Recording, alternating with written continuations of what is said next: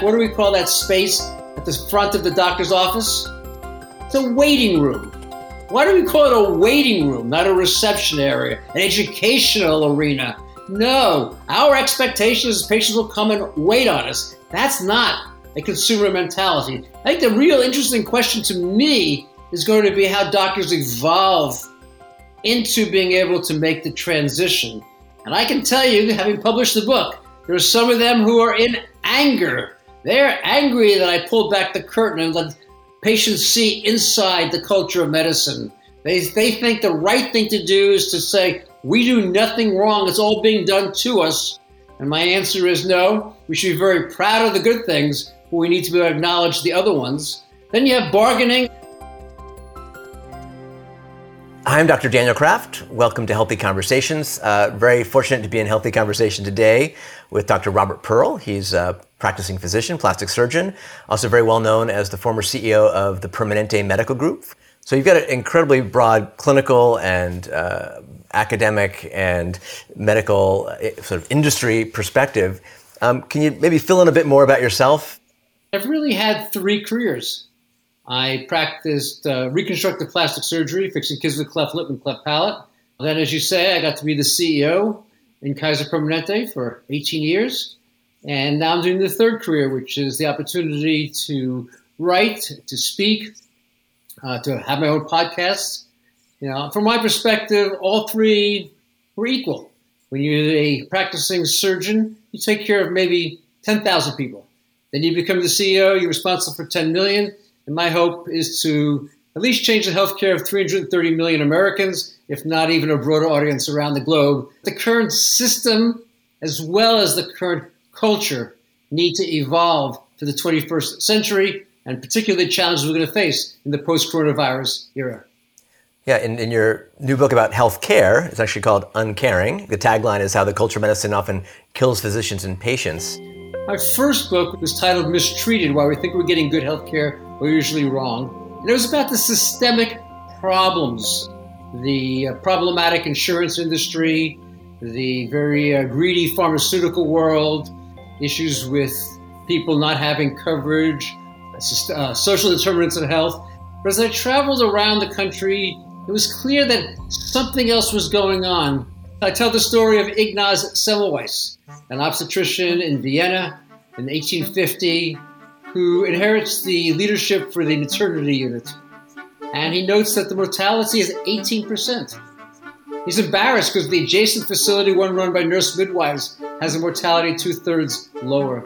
He makes the hypothesis that something's being carried on either the hands of the doctors or the leather aprons that they wear to cover their pressed three-piece suits into the delivery area. And he says, we're going to change aprons every time, and we're going to dip our hands in chlorinated water. Mortality drops from eighteen percent down to two percent.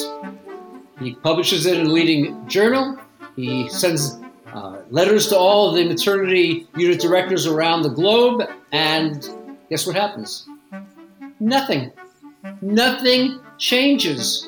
There was no money involved putting on a clean apron, and it took a matter of a few seconds to dip their hands in chlorinated water. No, it was this other factor, the idea that somehow doctors were carriers of disease was just not even possible in the minds of the people. And these leather aprons, the more blood, the more pus, the more experience, the higher the esteem. And I tell that story because when people hear it, they say, oh, of course, that was uh, one hundred fifty years ago, except today.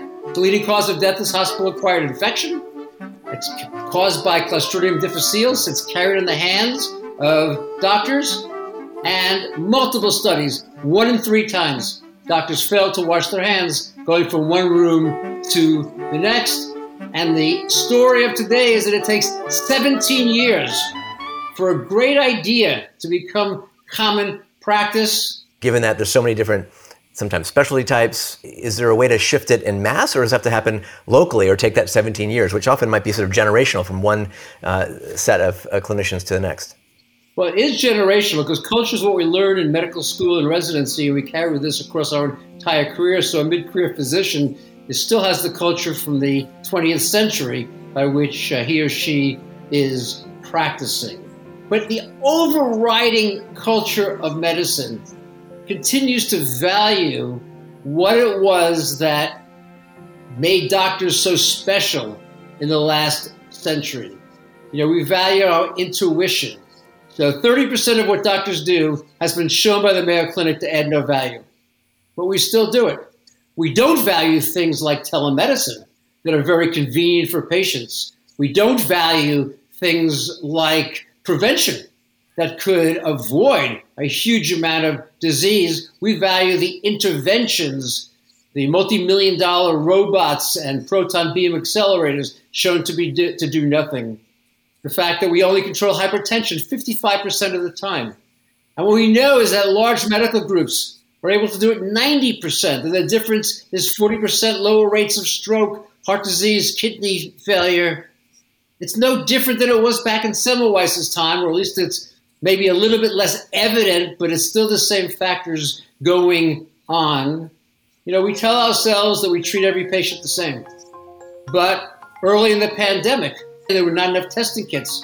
We tested black patients half as often as white patients with the same symptoms, even though we know two to three times higher mortality. And when they had pain, we gave forty percent less pain medication. I think what drives the change that I believe that we need is going to be the shift from fee-for-service to some variant of a single payment given to a group of doctors and hospitals. If you're being paid a certain amount of money to take care of a population and you're at risk, you start to value prevention. And I've often asked myself, why is it that healthcare is the only industry in which technology raises costs, not lowering them? Because the technology that we love are the things that are expensive, and the ones that we don't pay a whole lot of attention to are the ones that improve the convenience of the patient. But having said all of that, as you know, in the early parts of the pandemic, when um, there were not there was not enough protective gear, doctors still came twelve, twenty-four hours at a time, donning garbage bags when there were not protective gowns, salad lids when there were not masks. Particularly worried, Daniel, about what's going to happen in the post-coronavirus era. Up to one physician who lost four patients in one day. A resident who started the service on the first of the month with six patients. By the end of the month, they were all dead. How do they process these things? You know, if you were the Mass General, you learned. Tough it up. Never admit a weakness. The idea that somehow you needed psychological assistance, you would have gotten thrown out of Boston had you told that to people. In my day of residency, you know, it was a badge of honor to say that you've been on call for, you know, three days straight and had no sleep. We even had, in my time, a surgical resident who unfortunately commit suicide as a resident. I'm wondering, now with technology coming into play, that uh, it's not just the art of medicine. You might have new data sets. Your surgery might be robotically guided. So how do we blend the technology side, the new massive insights, multiomics, with the ability for the clinician to still have value, feel like they're part of the team and care? You've really defined it beautifully, but you're raising an important part, which is the burnout of physicians. And if you ask physicians, and you know this very well, they give you three reasons why they're burned out. They don't make enough money. The bureaucratic tasks are too great, and the computer system literally gets between them and their patients. And all three are true.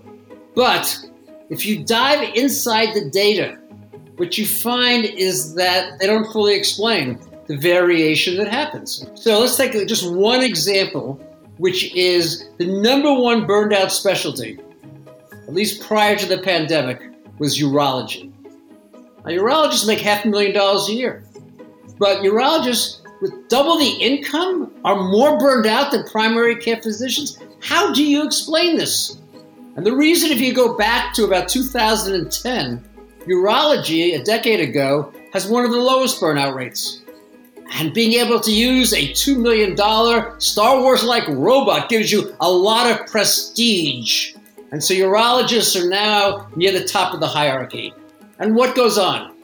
The uh, task force, the National Task Force on Prevention, says that the P S A, the prostate-specific antigen test, shouldn't be used routinely. And so the number of prostatectomies start to drop. The next thing that happens is we see that watchful waiting starts to become a very acceptable means for a lot of tumors. Cases drop even more. So now all of a sudden, urologists are finding themselves doing less and less of the operation that gave them the status. Why should this one operation be the defining factor for the esteem of a specialty?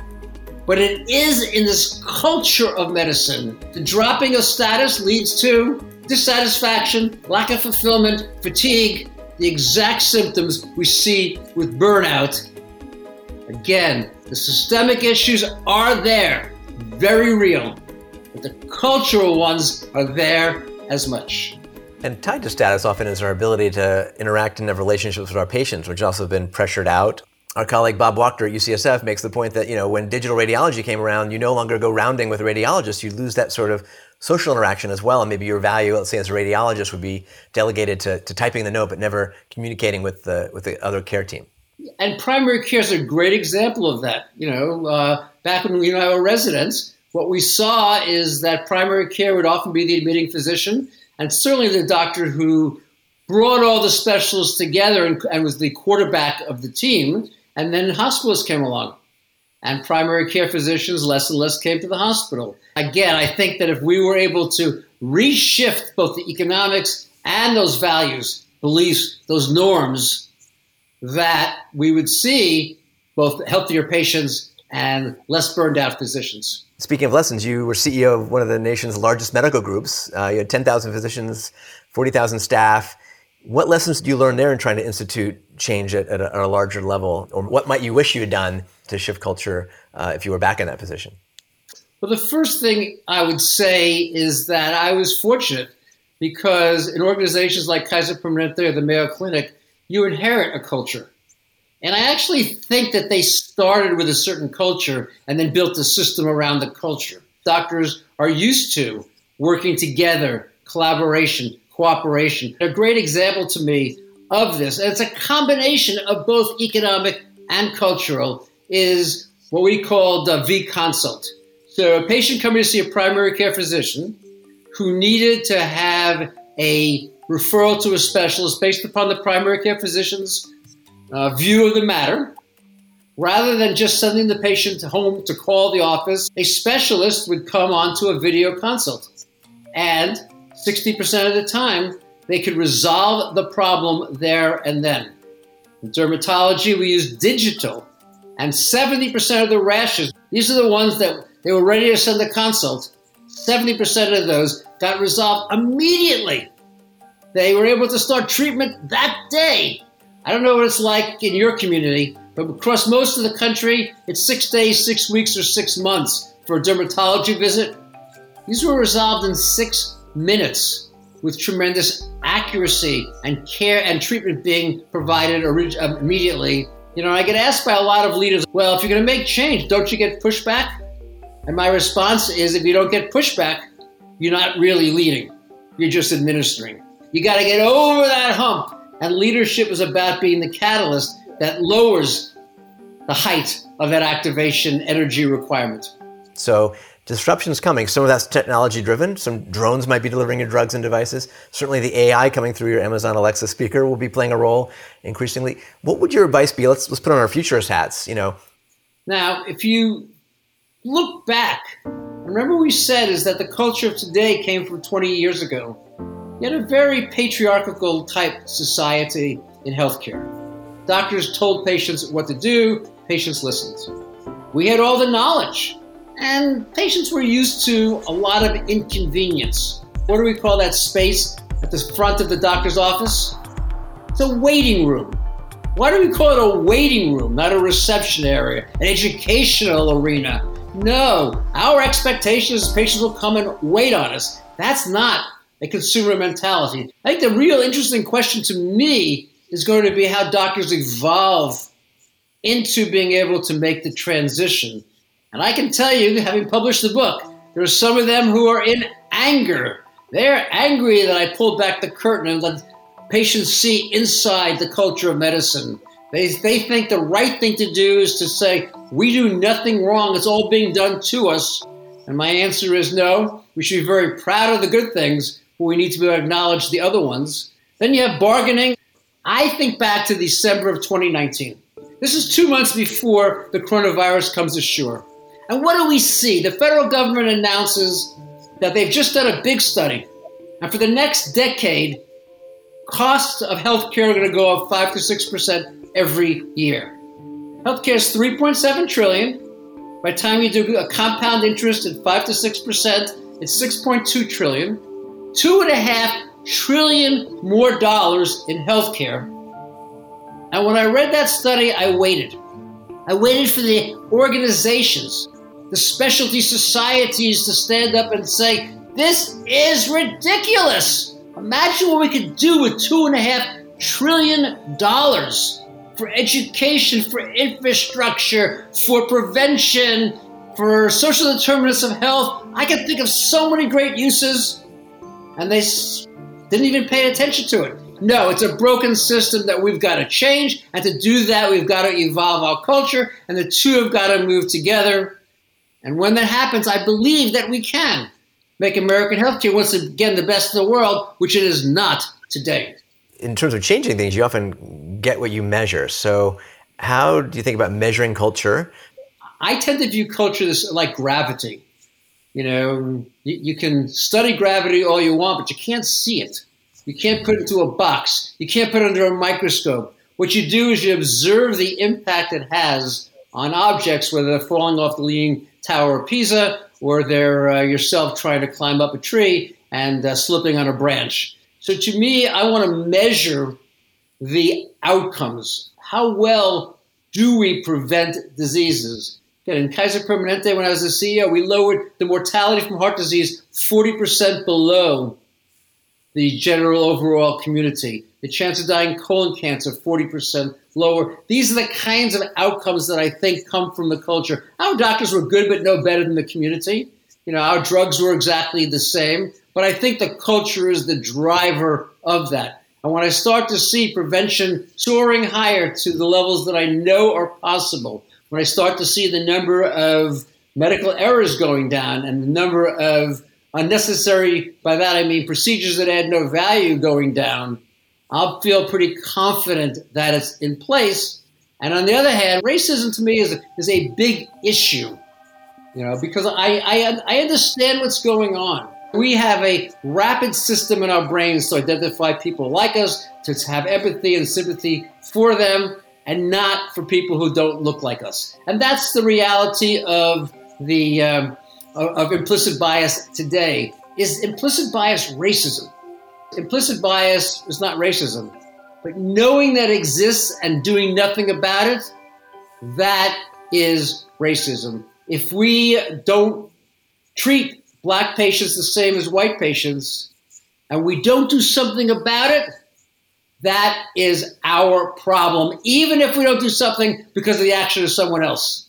There was a study on uh, what I'll call de facto segregation in hospitals, that if you look at places like New York and L A, within three blocks of each other, you'll have one hospital that's almost all Black and one that's almost all white patients. The hospitals that catered to white patients had empty beds during the pandemic. The ones that catered to the Black community, they had freezers with body bags filled with people who died. Physicians get the uh, privileges at hospitals. It's an accountability. I just hope that people read the book and they ask themselves, is this a problem for which I could do something? I am so proud of being a physician. It was the best decision I ever made. I don't defend the problems that exist. I just want us to also be able to acknowledge the ones that we can contribute to and start to take steps to address it. And I do believe it will make medicine a better profession, one that you and I embraced a couple of decades ago, one that I'm hoping that your kids will be able to embrace a couple of decades from now. Well, amen to that. First of all, thanks for all the work you've done as a clinician, as a leader, uh, and now helping enable us to understand, see, and have a lens of which to shift all the major challenges in culture and beyond uh, uh, as we move forward. So definitely a very healthy conversation. Doctor Robert Pearl, uh, thanks for joining us. And um, I've already went to Amazon and, and of course, uh, ordered your book, Uncaring. And anyone else who wants to find out more information about the book, they go to the website, robert pearl m d dot com, where they can order it. All profits go to Doctors Without Borders.